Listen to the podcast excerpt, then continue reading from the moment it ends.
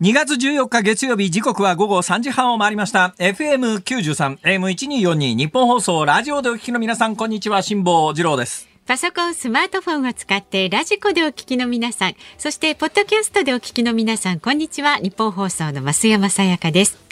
辛坊治郎ズームそこまで言うか。この番組は月曜日から木曜日まで辛坊さんが無邪気な視点で今一番気になる話題を忖度なく語るニュース解説番組です。今一番気になってる話題はですね、はい日本全国の女性の皆さんあ、ご苦労様でした。本当に大変だということがよくわかります。なぜ？かというと、昨日私ですね、えー夕方ですね、えーあの、うちのかみさんを散歩させなきゃいけないのでですね、えー近所のショッピングセンターにこう連れてったんですよ。干したところがですね、はいチョコレートの特設売り場ってやつが出来上がってましてですね、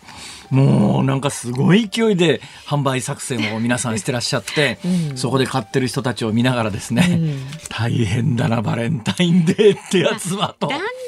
落ち着いてきてるとはやっぱちょっと気遣いますよね。ですよね、手ぶらで今日来るっていうのは、まあ、よっぽど自信があるかですね。私はいいと思いますよ。それはもう、ねあの、大変、はい全然問題ないと思います。あの、大体ね、もらう側だってね、私なんか去年まで普通に番組やってましたからね、ええ。普通に番組やってると、ね、番組が3つあるとしますよね。はい。それぞれやっぱり今、女性スタッフ非常に増えてますから、でそれぞれの女性スタッフの中で気遣う子たちがいるじゃないですか、ええ。何人か。うん。で、あのね、えーみんなでまとめてどうぞっていう方もいらっしゃいますし、はいはい個別にくれる人もいるわけですよ。うんで、個別にくれた人は、一応あの、3月のホワイトデーにお返ししなきゃいけないので、こう手帳にメモを取るわけですね。ほんでこれ手帳にこうメモ取っていくうちに、これお返しだけでもかなりの出費になるよな、みたいな ことがあるわけです。ええところが私、あの、今年はですね、基本的にあの、綺麗すっくりみんな番組なくなっちゃいましたからね。そっかそっか。ね、だからまあ、基本レギュラーで残ってるのって、これぐらいなもんなんですよ。はいそうするとまあ、あの、チョコレート、だ昨日あたりからうちのかみさんが、今年は少ないよ、今年は。絶対ないよ。すっごい嬉しそうに言うわけ。なんで俺がさ、チョコレートもらえないとそんなに嬉しそうな顔すんの？って言って。で、うちのかみさんは、はい。あの、チョコレートをくれたわけで、まあどうも、やっぱりこういう時にですね、はい。いえーいつもは他のやつに埋没するけれども、今年は、こいつは、私しかもらえないはずだと思うから、ね、なんかすごく嬉しそうにくれるわけですけど、はい。はいありがとうございます。本当に。今年はなくて寂しい思いしてたところ、本当にありがとうございますって、こういうわけですけれども、はい。昨日売り場で見ててですね、ええ。大変だな、これ。だから、本命っていうか大半は義理チョコなんだけど、ね。今、義理チョコだっちゅうたってですよ。あの、ビックリマンチョコ1個とかっていうわけいかないじゃないですか。まあで、それなりになんかこうパッケージの、で、値段がわからなくて、えー豪華に見えそうなパッケージのものを選びますよそういうのはね考えますね。そのあたりはコンビニに並んでますね。コンビニ比較的お値段が安くてですね、はいコンビニに並んでるチョコもパッケージだけ見ると、すごい高そうなパッケージのやつ最結近はね、構あるんですよ。そうなんです。あのメーカーとタッグを組んでなんかしたりとかね、だけど、お返しをする側からするとですね、ね、1個30円のやつと、ええ1個3000円のやつと、こうあるとしたときに、同じものを返すのは申し訳ないなとか、気使うわけですよ、逆に。別に値踏みするわけじゃないけれども、はい。値踏みするわけじゃないけど、お返しするときに、少なくともほら、祝い映え返しっていうのが日本の常識としてありますよね。ああ、いい響ね、き。祝儀、はい。祝儀倍返し、武祝儀半返しとか言うじゃないですか、ええ昔から。だからまあ、香典はまあ半分返しはいいけど、だけど、お祝いでもらったものってやっぱり倍ぐらい返さないといけないよね、みたいな、なんとなく昔からの日本の伝統みたいなものがあるとどっちかというと、祝儀か武祝儀かといや、バレンタインデーは祝儀の部類にど属するだっろうと。ちかと言わなくてもそうでしょうけど。ね、となると、半返しっちゅうわけにはいかないよなと考えたときに、じゃあ、一律みんな同じっちゅうわけにもなかなかいかないんだけど、一昔前ははい、もうもらうと、これは大体いくらぐらいのものかって、見当がついたんだけど。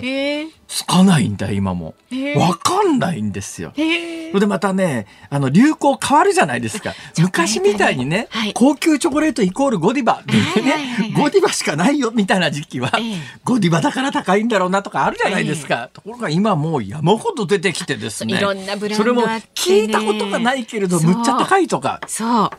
それで言うとね、うちバカ息子ってのが1と2といるんですけど、バカはこのバカ息子の2ってやつがですね、はいあの、昨日すっごい自慢するわけですよ。はいはい。私には自慢するしないんですけど、母親にむっちゃ自慢してたらしいんですが、どんな自慢かというと、たまさかテレビで入手困難チョコの特集をやっていて、そのテレビでやっていた入手困難チョコの再ヒッ頭角のところのやつと、えー、自分がもらったもののブランドを紹紹介してみたら、はい、同じだったということで今年もらったチョコの中にテレビのあの難難入手、はいはいはい、入手困難チョコのベストワンのチョコが入っていたっていうんで、うん、すごい。じゃあそれそれ本命じゃないんですか？いやだって義理でそんなことまでする？いやいやそれがねうちの2は大変なやつだからね。モテモテくんうちの2ですか、はいはい、うちの2はね、うん、どうなんだろうな。ひどいんだよ。うちの2は。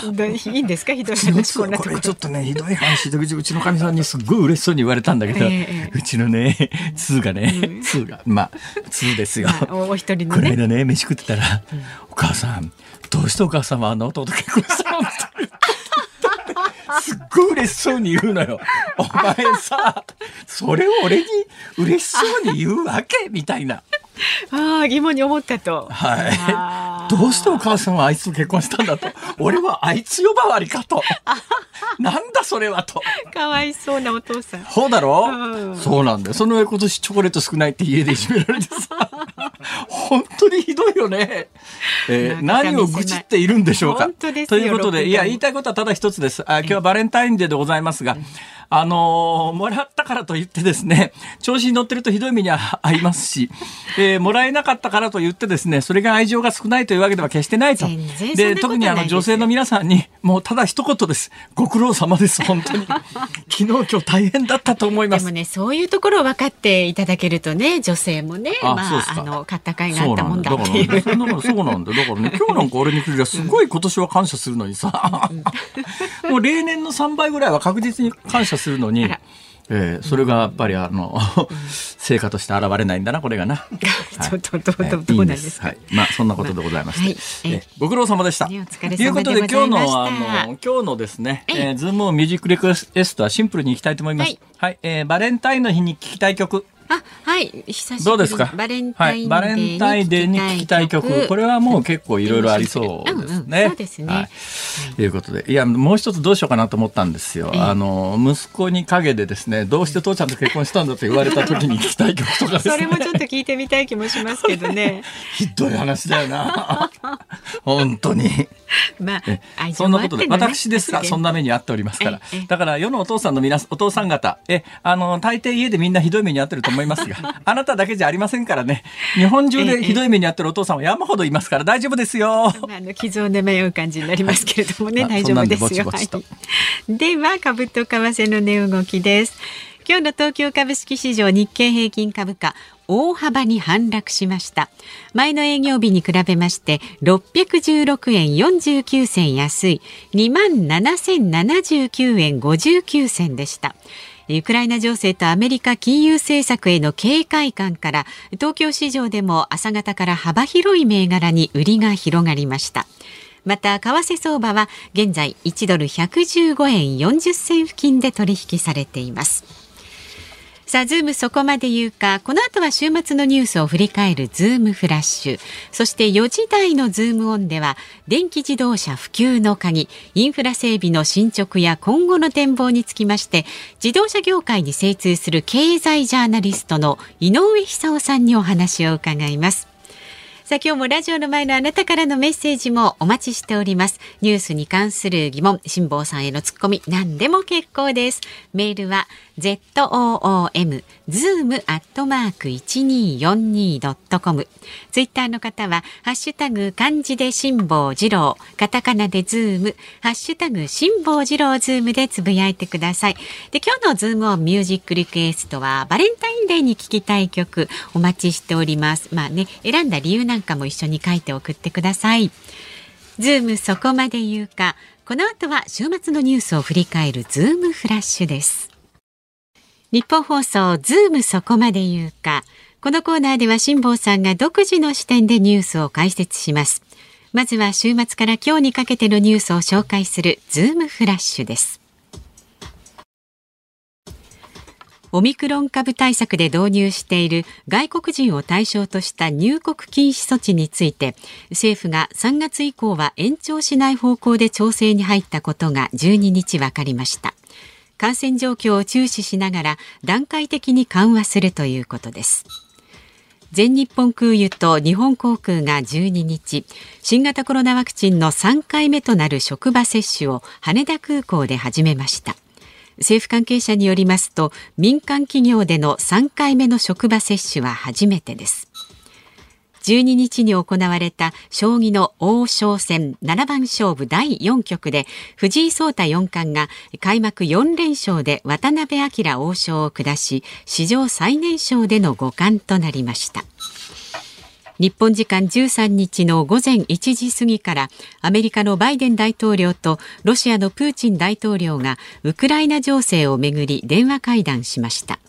アメリカ側によりますと会談はおよそ1時間で終了し対話の継続では一致したものの両者の隔たりは埋まらなかったということです。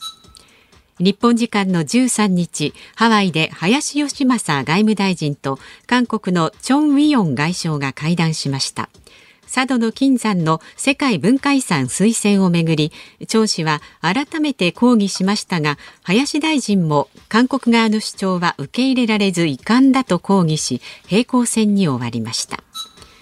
福島第一原発の処理水の海洋放出をめぐる IAEA 国際原子力機関の安全性検証のための調査が今日から始まりました。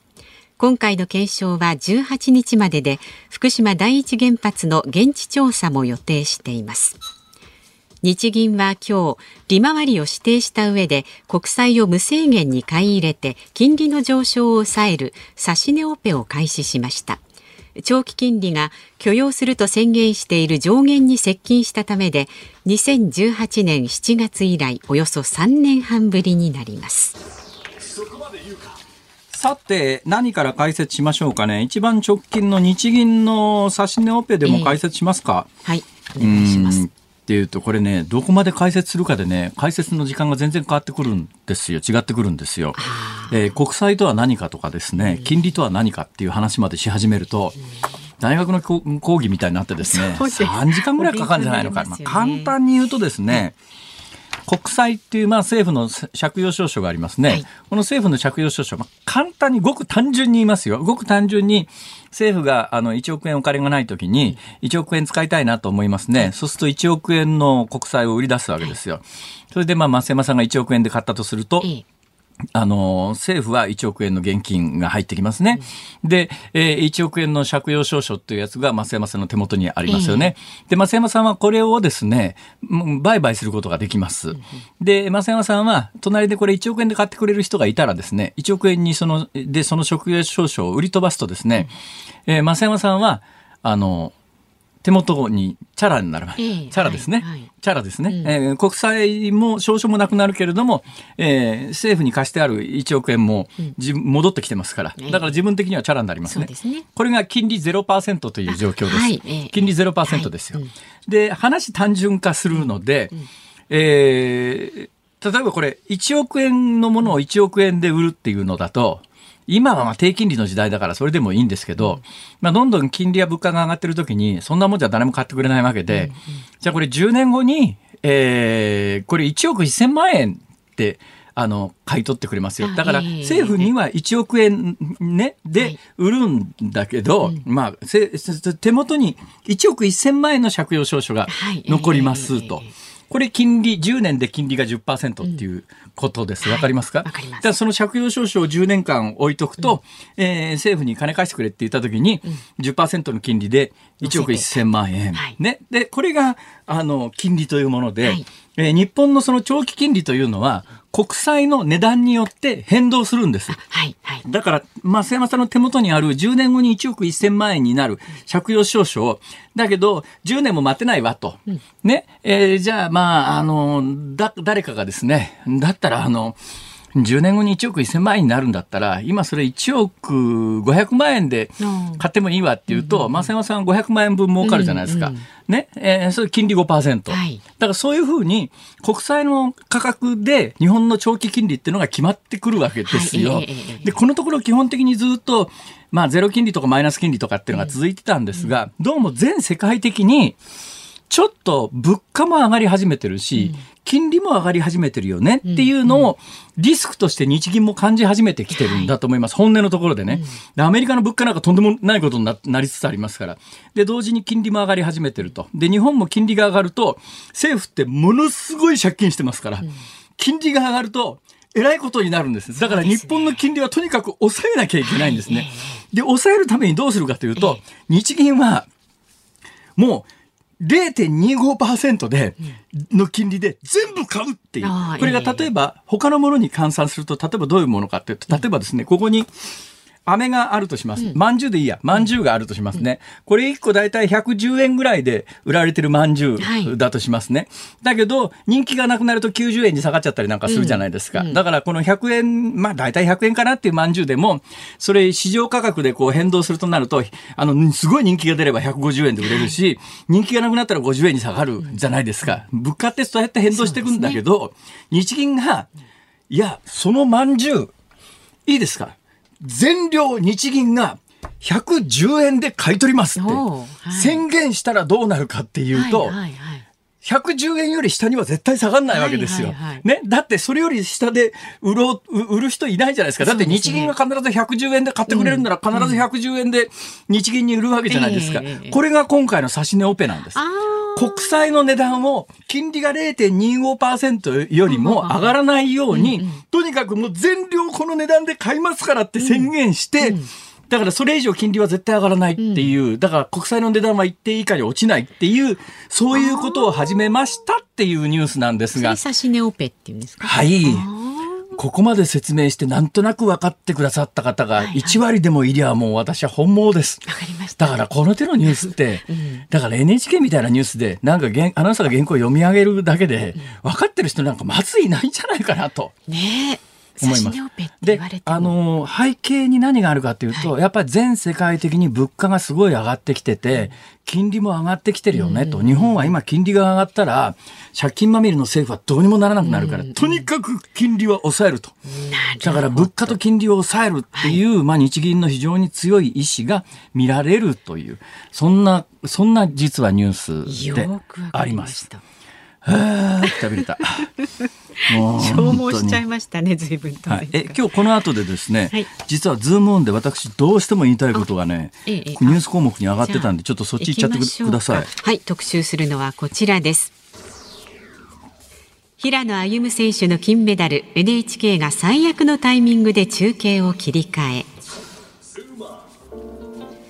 先週金曜日北京オリンピックの男子ハーフパイプで平野歩夢選手が悲願の金メダルを獲得しましたがその裏でちょっとした騒動がありました。この試合は NHK 総合で中継されていましたが平野選手が暫定2位でラストの3回目を迎えた際中継がサブチャンネルに切り替わり操作方法が分からず金メダルの瞬間を見逃す人が続出しました。私これがね、大ニュースになっていないことがね、不思議でしょうがない。私の感覚からするとこれ大事故ですよ。大事故です。まあ、責任者が、うん、まあ私ね別にあの、職を失う人が出るのは好まないので、首にしろとまでは言いませんけれども、うん、これでね、職員処分しない NHK は異常だと思うよ。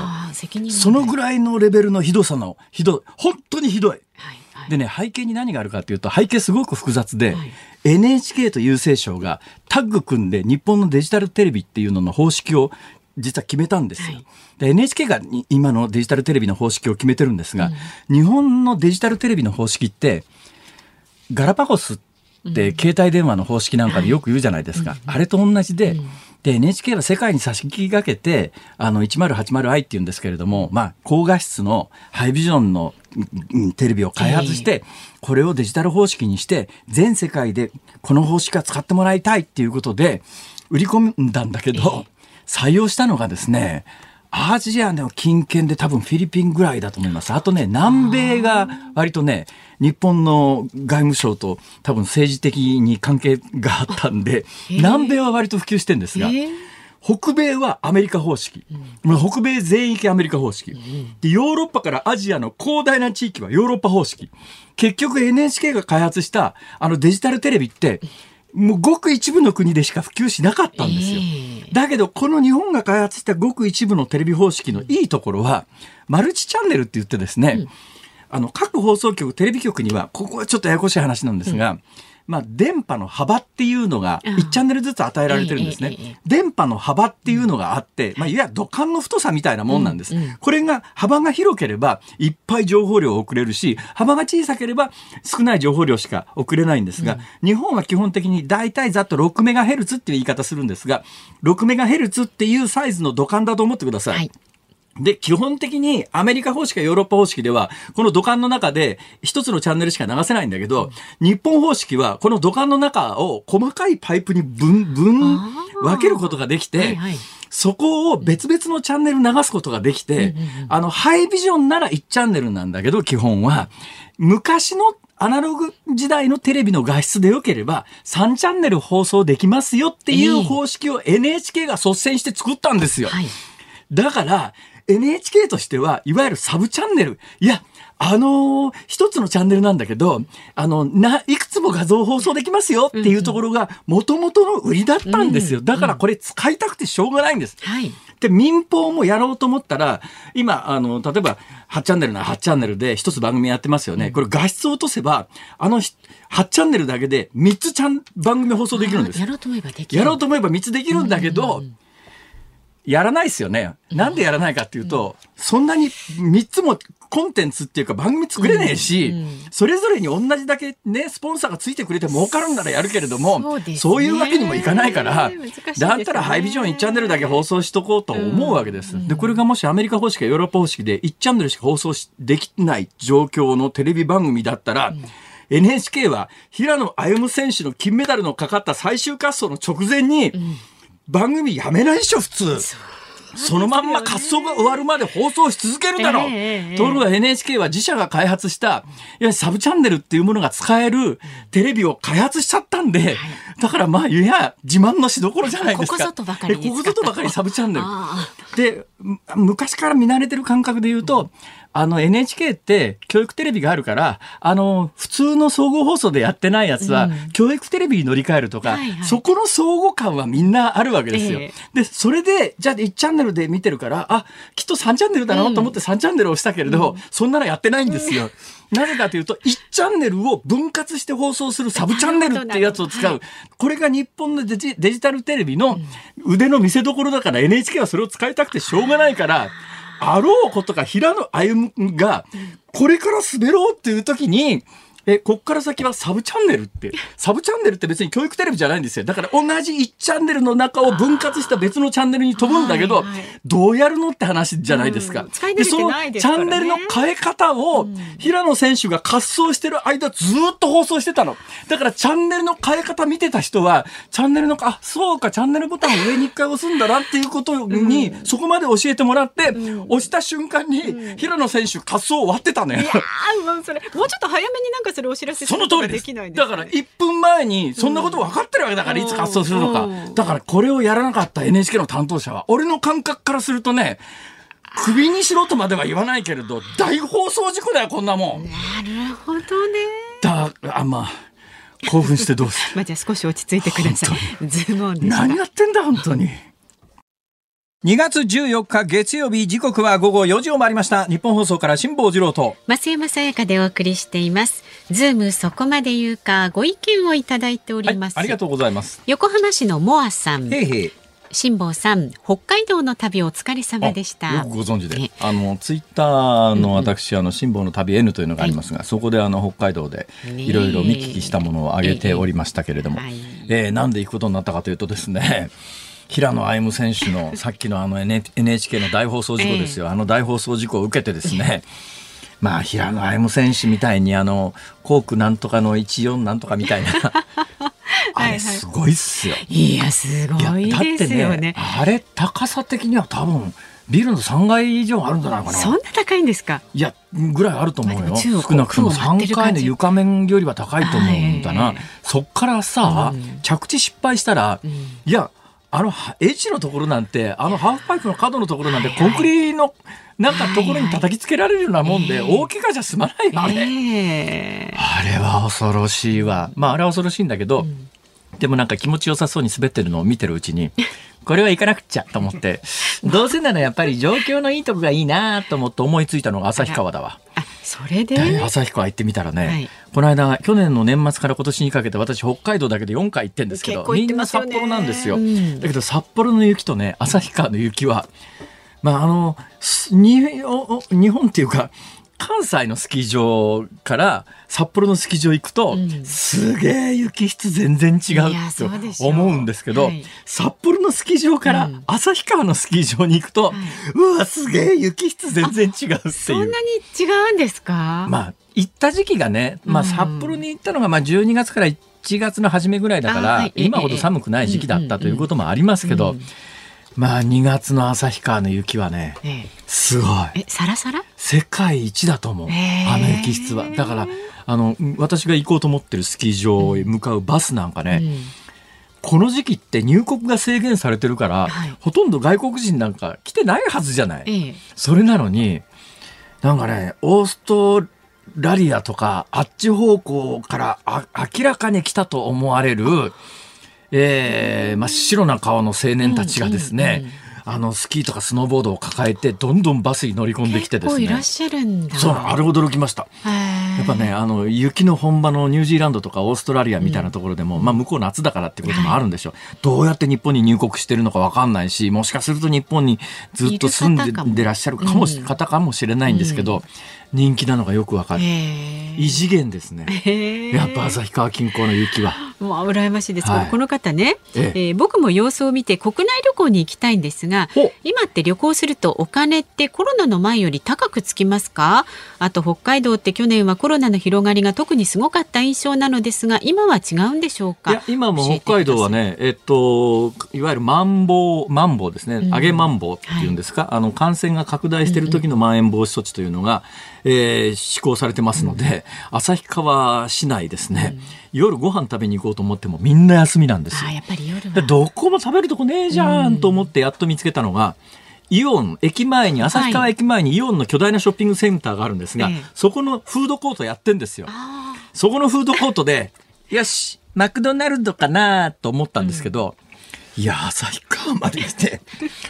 マクドナルドってどうなんだろうと思ってですね、同じフードコートにあった、ーはい。えーラーメン屋さんあでラーメン頼んだんですけど、そこのラーメン屋さんの餃子がですね、370円とか80円とかなんですよ。まあ、適正価格といえば適正価格なんだけど、私大阪で、王将の餃子みたいのに慣れてると、はい。ええ。なんか200円弱ぐらいというのが、なんとなく体に染み込んだ値段なんで、餃子もう400円って聞いたときに、うーん、これはどうどうしようかなものすごい迷ったんですけど、ものすごい迷ったんですけど、ラーメンが600円台で台だったんで、はい両方合わせて1000円か、よし、旭川まで来てここでケチるのはないと。そうですね。思って買ったんです知ってますか？さっきニュースのコーナーで解説しなかったんですが、はい。えー藤井聡太君が王将を取ったじゃないですか。取りましたよね。あれ正式名称がアルソック杯っていう名前がついてるんですよ。なんか出てたアルソック杯って要するに警備会社じゃないですか。はいはいはいええ今年はアルソック杯なんですが、2年前何だったか知ってますか？そう王将杯王将だったんですよ。餃子の王将がついてたんです。あれ毎年ね、どうもスポンサーがうん変わるらしくて、ええ今年はアルソックなんですけど、数年前確か王将がね、スポンサーについてて、王将杯王将だったです。なんかなかいいじゃないですか。えー旭川の話はどこへ行ってしまったんでしょうか。失礼しました。え、えーこの手の話はね、喋り出すといくらでも喋れますから、はい。じゃあもういいですか？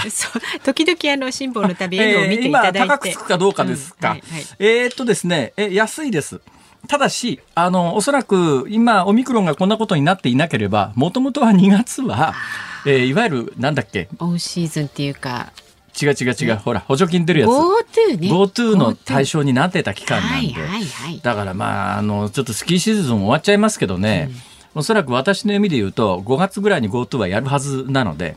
旅行されるんだったらそこまで待つのも手かなとは思いますが今ねお客さん圧倒的に少ないですから、うん、やっぱマンボウの期間ということもあって。だけど世の中マンボウだマンボウだって言ってる時に今安いから行った方がいいですよっていうのもなちょっといくらなんでもこれ公共の電波でそんなこと言えないだろうと思っていても言えないだろうと。そうですね、はい、とつい行ったばっかりの私が言うのもなっていう、まあ、いろんなところに矛盾がありますねこれ。しょうがないですね。はいそんなことです、はい、はい、ではえまだまだご意見お待ちしておりますのでズームアットマーク 一二大丈夫ですか？大丈夫です。えメールはズームアットマーク一二四二ドットコム。ツイッターはハッシュタグ辛坊治郎ズームでつぶやいてください。で今日は月曜日ですのでちょっぴり延長です。5時35分までお送りします。ズームオンミュージックリクエストのテーマはバレンタインの日に聴きたい曲です。いろいろあると思いますけれどもね、理由を添えて送ってください。さあ、この後は経済ジャーナリストの井上久男さんお招きいたしまして、電気自動車の今後にズームします。ニッポン放送ズームそこまで言うか、この時間特集する話題はこちらです。電気自動車普及の鍵、インフラ整備の進捗や今後の展望はどうなっているのか。風の噂で聞きましたが辛坊さんは先日電気自動車を借りて大阪から東京までを走ってみたそうです。直線距離で400キロ新幹線や車だと500キロ。この模様は今日公開の YouTube 辛坊の旅でも公開予定ですがこの番組の中でも辛坊さんはよく電気自動車のことやそれに関連する役所の規制について解説されてきましたが日本の電気自動車の技術は今どのくらいまで来ているんでしょうか？また普及の壁になっているものは何なのでしょうか？この時間は自動車業界に精通する経済ジャーナリストの井上久夫さんにお話を伺います。どうぞよろしくお願いいたします。よろしくお願いします。井上さんは、えー、ご経歴を見るとですねえあの NEC から朝日新聞に入られて朝日新聞をお辞めになってえー、肩書きは今何ですか？経済ジャーナリスト。ですか？自営業ですね。まあ、自動車だけじゃないんですね。おそうですね。仕事の7割が自動車関連で、まあ、ええ、グローバル製造業を主に取材してますね。グローバル製造業。え、どうなんですかね？もう最近グローバル製造業でいうと、まあ、トヨタとか日本の自動車メーカーはなんか空前の利益上げてるというような報道がありますけれど、正直他、例えば電機メーカーとかね、今日実はあの、さっき、えー、NHK の先週末の平野歩夢選手のあの話で、ちょっとなんだって怒ったんですけども、実は NHK が使用を決めた今の日本のデジタルテレビの方式って、日本と南米ぐらいしか採用してくれなかったんで、そうですね、日本の電機メーカー、世界でテレビ売るときに、なんか、え、仕様をまた世界に合わせなきゃいけないと。韓国あたりはヨーロッパと同じなんで、韓国製のテレビって、なんか、まあ値段も含めてなんですけど、爆発的に普及したのもそんなところあったんじゃないのかな。なんかいろんなところで日本って、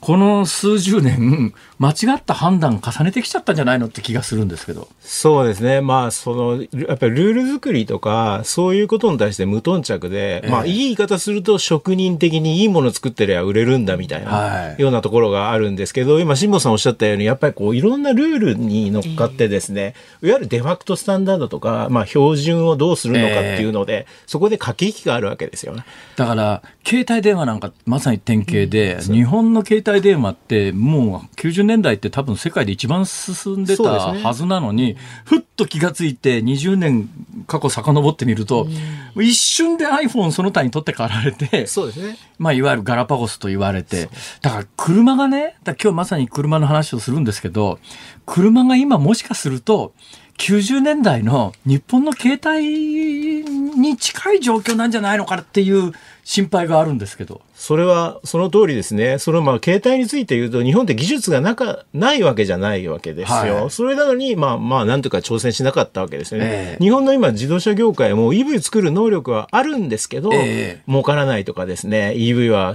あの邪道だとかですね、いろいろ言ってですね、やらないわけですね。まあ特にやっぱり日本のトップメーカーがやっぱり今までちょっと後ろ向きだったということも影響してる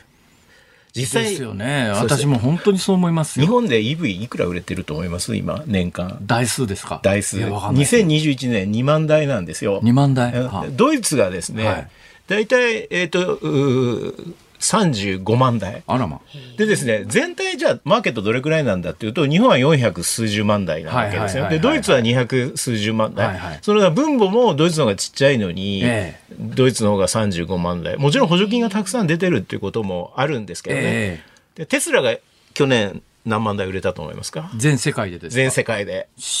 テスラ94万台。あらまあ。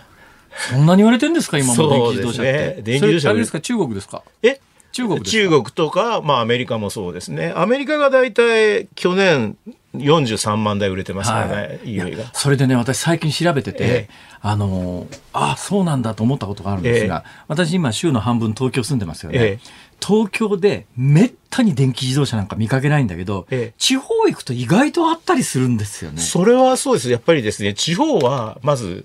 ガソリンスタンドがもうなくなりつつ、なくなるっつったら語弊があるんですけど、少なくなって充電するのもですね、困ると。実は私、ある地方に出張行った時に、はい、えー、っとですね、飛行場からあのタクシー乗ったら、ええ、リーフだったんです。日産の、うん、で運転手さん、日産ファンなんですかっていうことを聞いた個人タクシーだったんですけど、ええ、いや、私あの、ガソリン入れるとこはこの辺ななくなっちゃったので、もう家で入れる方が早いからっていうふうに運転手さんが言って、そういうことなんだと。私調べたらね、今もうあのガソリンスタンドってピーク時日本6万超えてたんですが、今もう半分以下、そうですね。3万切っちゃってる状況で2万いくらだと思います、そうなんですよ。それで、地方で、あの、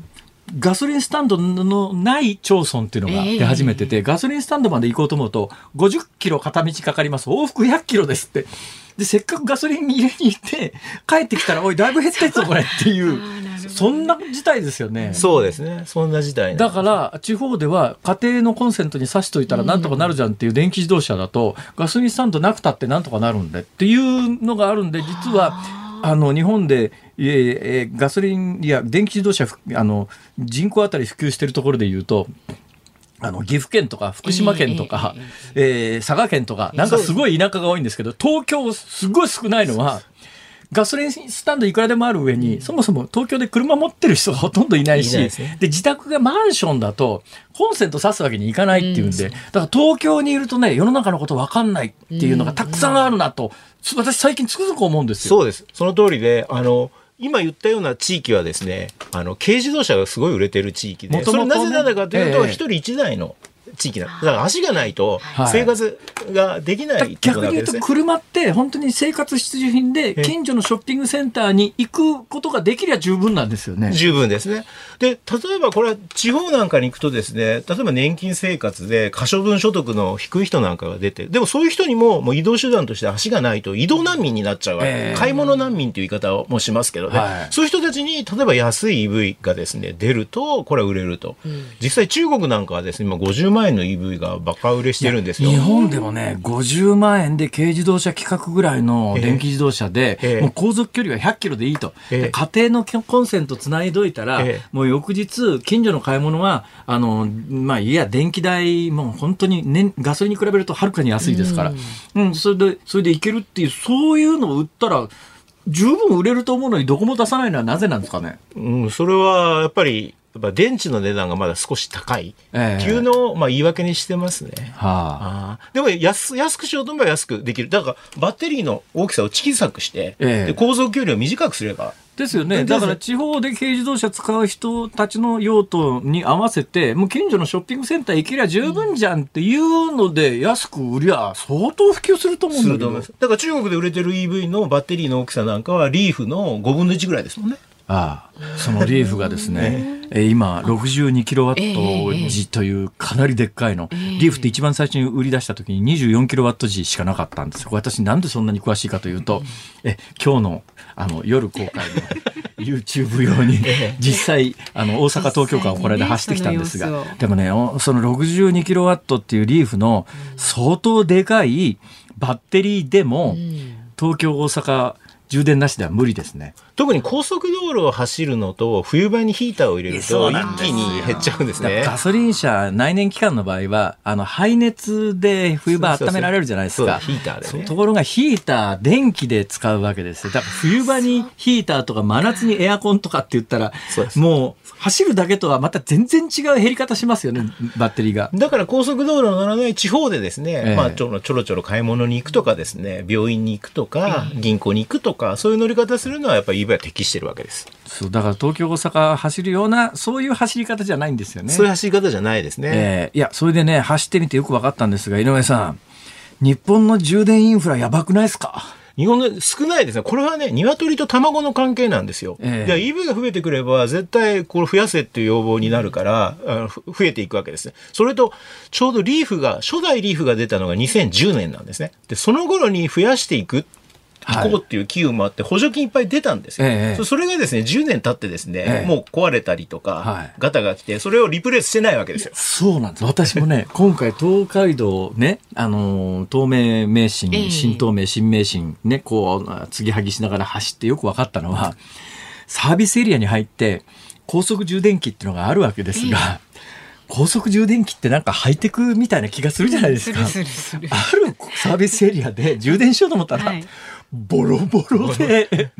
液晶画面が曇ってて、アクリルが曇ってて紫外線でやられて、見えないんですよ、中が。だ、ダメなんじゃないか、これ、と思って。おそらくこれ10年ぐらい前にできたやつですよ。そうでしょうね。更新してないってことですね。更新してないですね。それは EV が増えないからですね。さっきも申し上げたように、日本は2万台しか売れてない。ドイツは35万台売れてる。ええで、まあ、逆にね、そのサービスエリアでも、その老朽化したやつが1台しかないわけですよ。でこれね、まあ、さっき鶏と卵って話ありましたけど、やっぱり先に充電器増やさないと、これ台数がもっと増えていったら1台しかないわけだから、それ充電するのに大行列できてっていう話になりますよね。だから EV は買うのはよしておこうっていうことにもなってしまうわけですね。だからこれは、この辺はですね、やっぱり国の努力もいるっていう部分はあると思いますね。なんで日本こんなことになっちゃったんですか？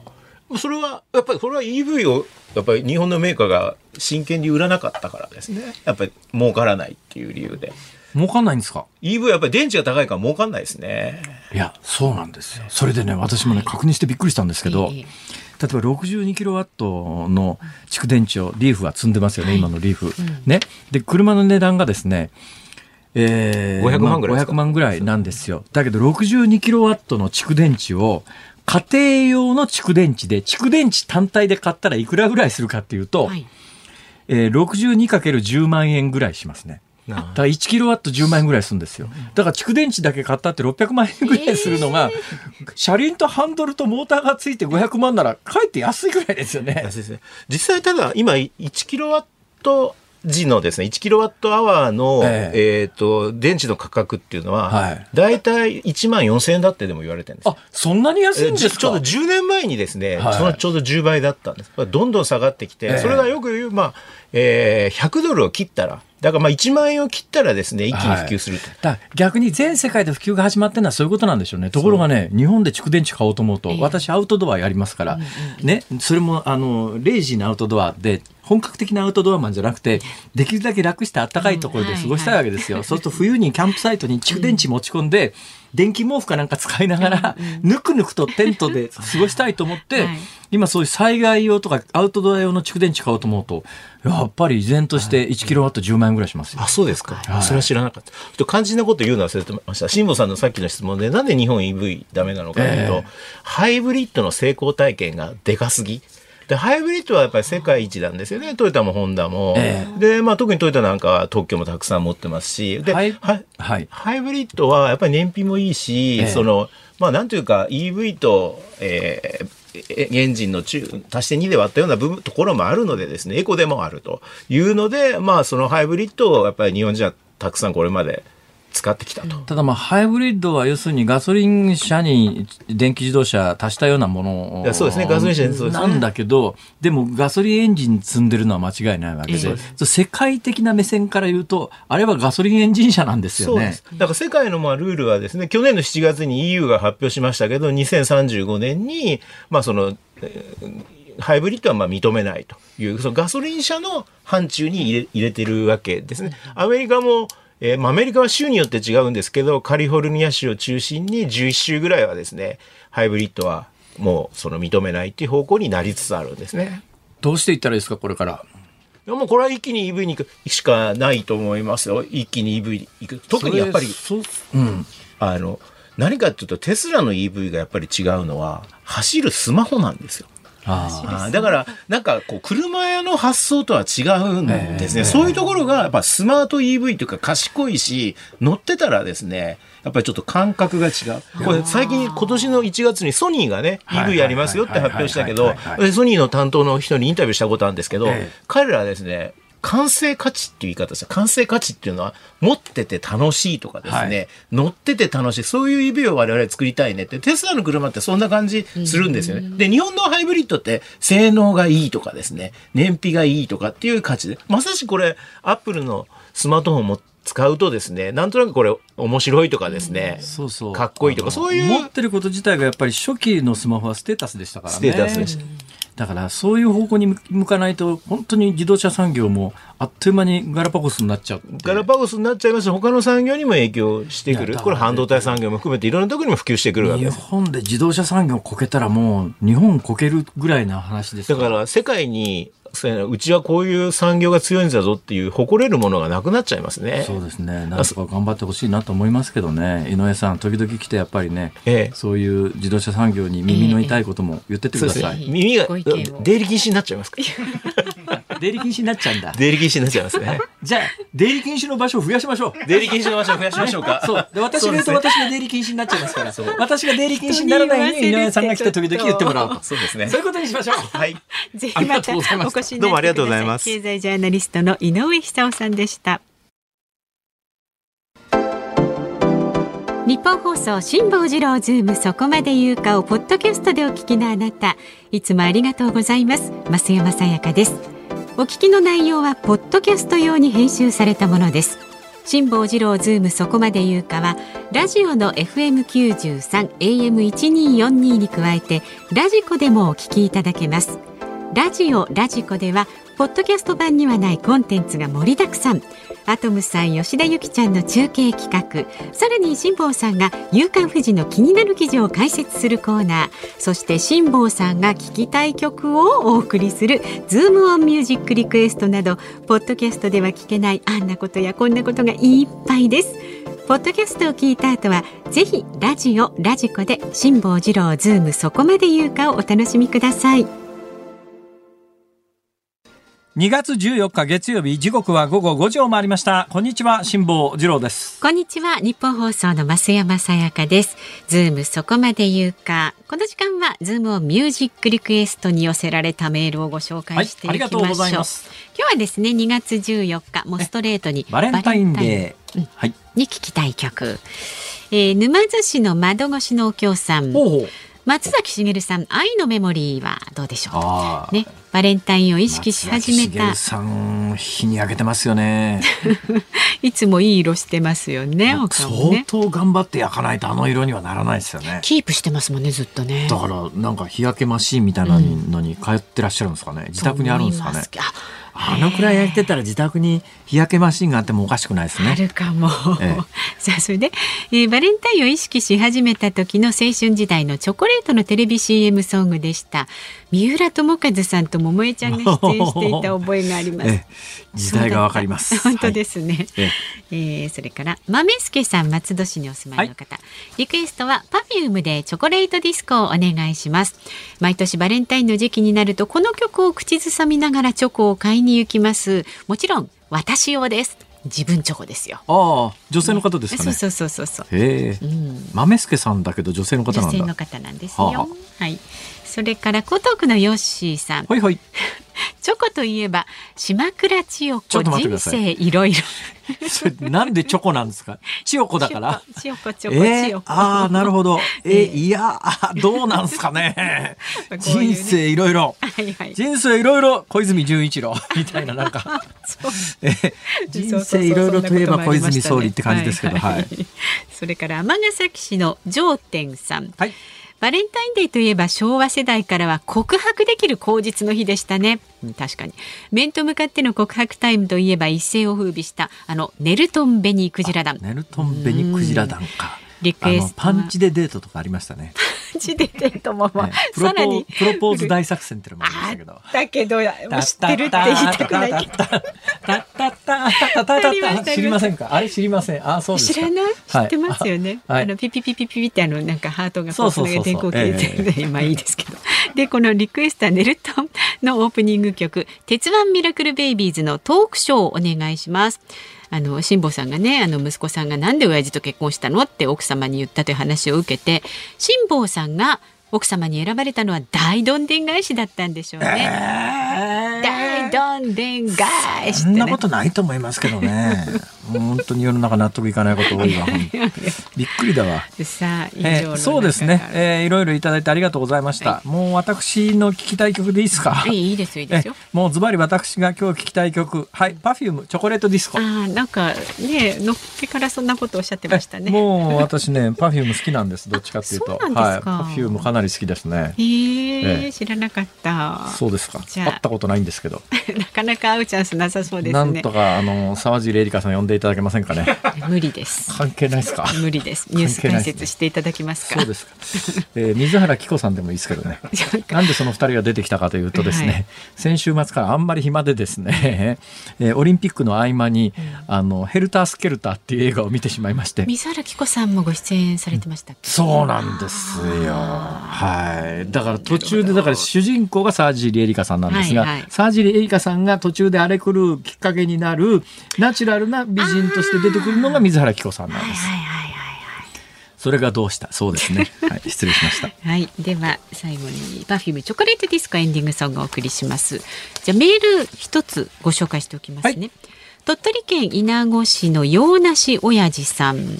稲子市？違いました。米子市。ちょっと待って。稲子市って、俺聞いたことねえわ。米子市です。佃煮にして食べんのかって、そっちもわかんないですよね。本当ですね。米子です。はい。私の生まれ故郷でございます。はい。あ、そう、辛坊さんの生まれ故郷的なものって結構複数ありますよね。そうなんです。諸説あって、なんでやねん。えっと、えーサブチャンネルの話です。はいはい。サブチャンネルは切り替え方法をマスターしましたが田舎に住んでいると放送をお聞きの一部地域の方とはこの辺でお別れですとかテレビですと民放局が少ないので何週間も遅れて放送されて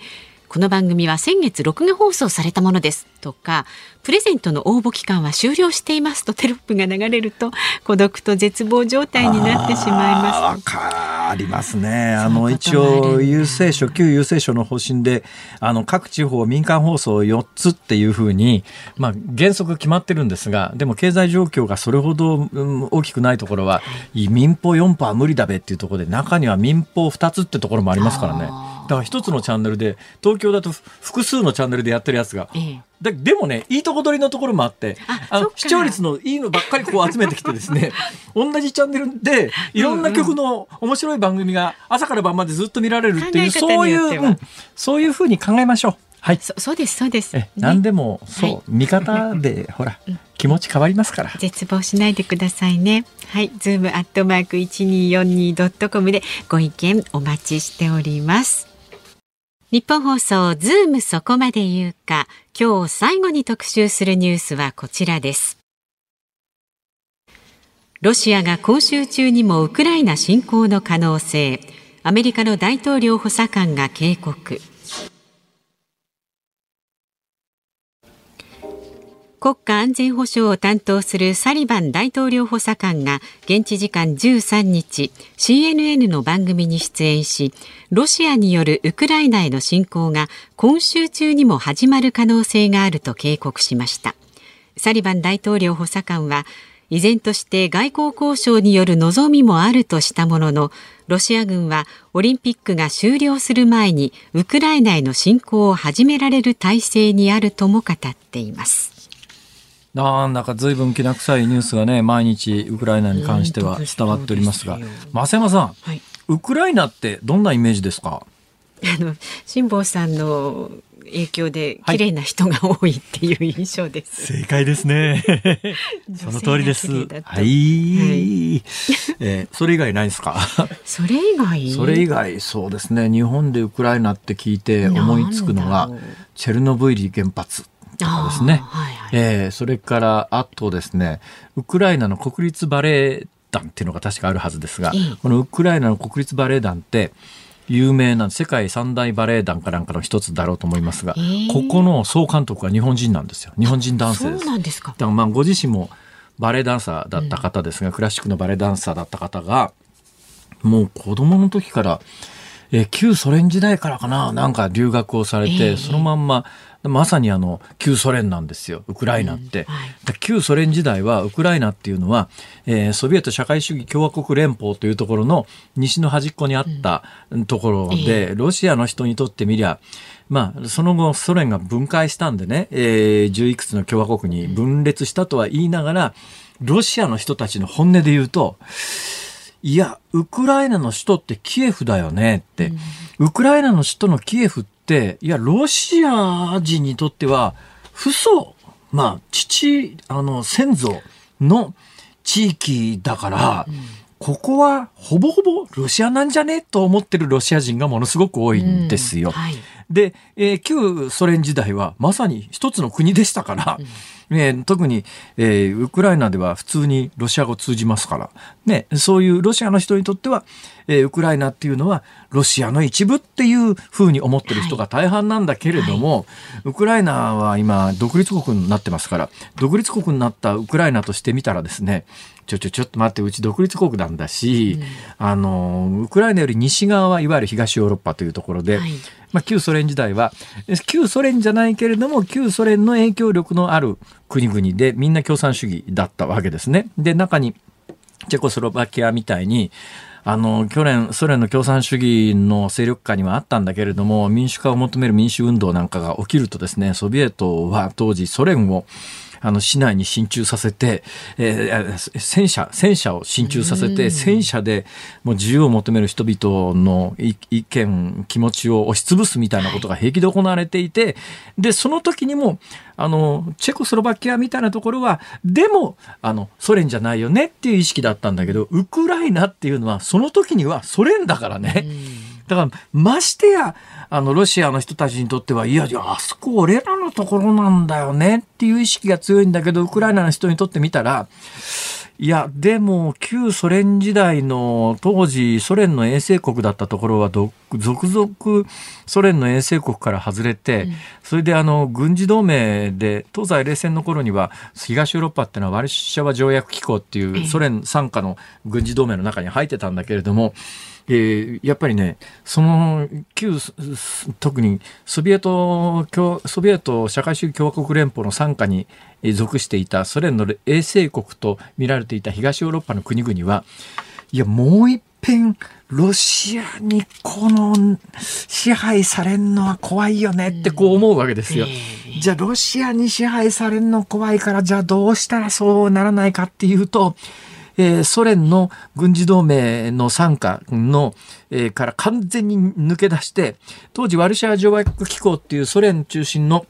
軍事同盟に対抗する形で NATO 北大西洋条約機構って言って、はい、これはもうアメリカ主導で西ヨーロッパ当時の西ヨーロッパですね、自由主義権が一つの軍事同盟の傘下にあったんで、だったらもうソ連から離れたんだから北大西洋条約機構の中に入っちゃおうって言って旧ソ連の傘下にあった国々が続々もともと西側の軍事同盟だった NATO に入ってるわけです。次々入っていって、もう残ってんのウクライナとベラルーシぐらいしかないっていう状況でロシアから見たらちょちょちょちょっと待てよ。ウクライナまで北大西洋条約機構に入るのはちょっと勘弁してよと。うん。それそうなるともうロシアの国境すれすれのところまでえー、旧西側のね、ね軍軍事力が及んでくるわけです。うん、ちょっと勘弁してよと、もともと牛じゃんっていうのがあって、このウクライナは、とにかく何があっても、うん、北大西洋条約機構に入らないっていう約束をしろと。でアメリカなんかに迫るわけだけど、えー、アメリカなんかに西側の国にしてみたらウクライナもそうだけどもいやいやそんなことをなんで言われなきゃいけないわけ？うち独立国なんだからどこの軍事同盟に入ろうとうちの勝手でしょっていう当然その答えしか出てこないわけですよ。だってロシアとしてはふざけんじゃないともともと俺、あの、独立させてやったんだと。何あの生意気なこと言ってやがんで。ふざけんなこらって言って、今国境すれすれのウクライナの北側にはベラルーシっていう、まあ日本では白ロシアっていう言い方してる時期の方が長かったかもしれませんが、ここも旧ソ連の共和国の一つですが、ここの国境線で、えあのずっと軍事演習やってて、ここにソ連軍が何万か集結してるんですよ。で、ウクライナとロシアの国境線ギリギリの東側、ウクライナの東側のロシアのところにも数万の軍勢が今集結してて、さらに南側にはウクライナの南側に黒海っていう大きな湖が、えー、湖って言っても海水で海水濃度は多分ね普通の海水の3分の1ぐらいですが、舐めると塩辛いですよ。ね、私舐めたことありますから。そうなんですか。でもね、結構汚くて舐めるのに勇気がいります。が、そんなことはどうでもいいですね。その黒海の北側にですね、のどちんこみたいにぶら下がってるね、地図上、クリミア半島っていうのがあって、もうロシアの人から見りゃ、クリミア半島ってうちらのもんだろうって思ってたんです。で、だけど、ウクライナが、あの、旧ソ連の一部だった頃には、まあ、ロシアの人にしてみたら、いや、まあ、ウクライナのそのクリミア半島がウクライナのものであろうとロシアのものであろうと全部ソ連のうちなんだから、うん、いいやもうとりあえず近いからウクライナにくっつけとけぐらいでくっつけといたのがそのクリミア半島ごとウクライナが独立したわけですよ、はい、そうするとロシアから見るとちょちょちょちょちょちょっとふざけんなよと。旧ソ連の傘下だからくっつけといたけれどももともとうちらのもんだろこらみたいなことになって、うん軍事力で取り返しに行ったのが2014年なんですが、2014年のクリミア侵攻が始まったのが3月1日、はい、で、3月18日にはクリミア全部ロシアに併合しちゃったんだけど、その2014年のソチオリンピックが2月の23日までで、パラリンピックが3月7日から16日で、オリンピックとパラリンピックの間に軍事侵攻を開始して、パラリンピックが終わった瞬間に、全部併合してる。となると今中国でオリンピックが行われてるこの最中なんで、オリンピックとパラリンピックの間に、だからオリンピックの間中にやると中国のメンツ潰すから、オリンピック終わった後でパラリンピックの間ぐらいに侵攻を開始して、パラリンピックが終わったぐらいにウクライナの少なくとも東半分ぐらいは分取っちゃうんじゃないのって見てるんで今日今日ですよ、今日内閣官房長官が、何回もあの記者会見で言ってるんですが、はい、とにかくウクライナにいる日本人は、とにかく退去しろと、危ないからと。というところまで来てるんだけれども、ただ先週この番組に来ていただいた軍事専門家のアビルさんは、でも要するに要するに NATO に入らないという確約が欲しいという脅しのために、あの軍隊寄せてるだけで、本当は侵攻しないんじゃないの？と見る専門家もいますが、私は結構キワキワのところまで来てるねっていうのが正直な印象ですね。だからオリンピックとパラリンピックの間、本当要注意です。本当ですね。ズームオンでした。お送りしたのはラジオネーム豆助さん、鈴木さん、ピートモさん、ガハ太郎さん、えー、あとお名前書いてない方お一方で合計5人の皆さんのリクエストで Perfume チョコレートディスコであります。うん、えー、今日はあのバレンタインに聴きたい曲ということで、はい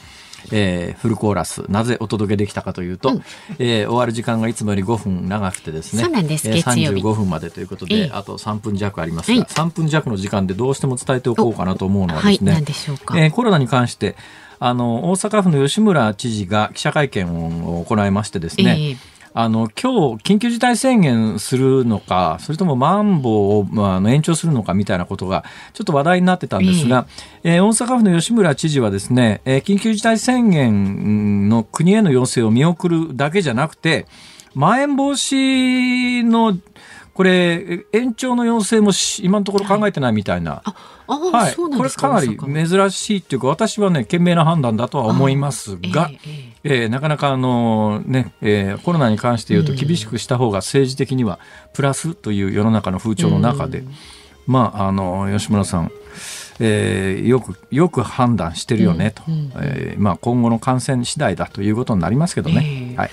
いうことです。はい、はい、さあお聞きの日本放送この後は小島夏子さんのお帰りなさい。で明日の朝6時からの飯田浩二の OK 工事アップ。コメンテーターは地政学戦略学者の奥山正史さんです。ロシアのウクライナ侵攻はあるのか緊迫するウクライナ情勢を地政学で読み解きます。で明日の3時半からのこの辛坊治郎ズームそこまで言うかゲストは食品ロスジャーナリストの井出留美さんにお話を伺っています。そうなんですよ。食品ロスってわけじゃないんでしょうけどね。昨日そのチョコレート売り場に行った話を冒頭い。たしましたけれども、はいうん、ものすごい数のチョコレートが売られてて、昨日私ね、店の終わるギリギリの時間だから、今日もバレンタインに間に合わせようと思ったら、昨日の夜のショッピングセンターが閉まる時間がタイムリミットですよね、うんうん、なんとなく、そうですね。ところがその段階でもね、うん、まあ人気商品で売り切れてるものもいくつかありましたけれども、うんまだ結構たくさん残ってたんですが。これどうすんだろう。最近のチョコレートって昔のチョコレートと違って賞味期限短いんですよ。生チョコなんかが結構ブームになってるやつはすぐに持ち帰ってあの冷蔵庫に入れてくださいとかなんか言うじゃないですか。ほいでね考えました。これやっぱり食品ロスを、なんとかしなきゃいけないと、はい、このチョコレートはもったいないと、はい、ね。えー、誰かが救済してあげなきゃいけないと、えええー、私去年まではものすごい数のチョコレートが集まっていったんだけれど 今年になってからですね あのチョコレート家に持ってこないということで、うん、家族から軽んじられる傾向が もう昨日あたりから超骨してはっきり見えておりますので、自分で買って帰ろうかと。えー全国の男性の皆さん、すごい見えもらえなかったら自分で買えばいいんです。見えっぱり。あ、終わっちゃいますよ。ここまでの相手は辛坊治郎と増山さやかでした、はい。今週も続きますよ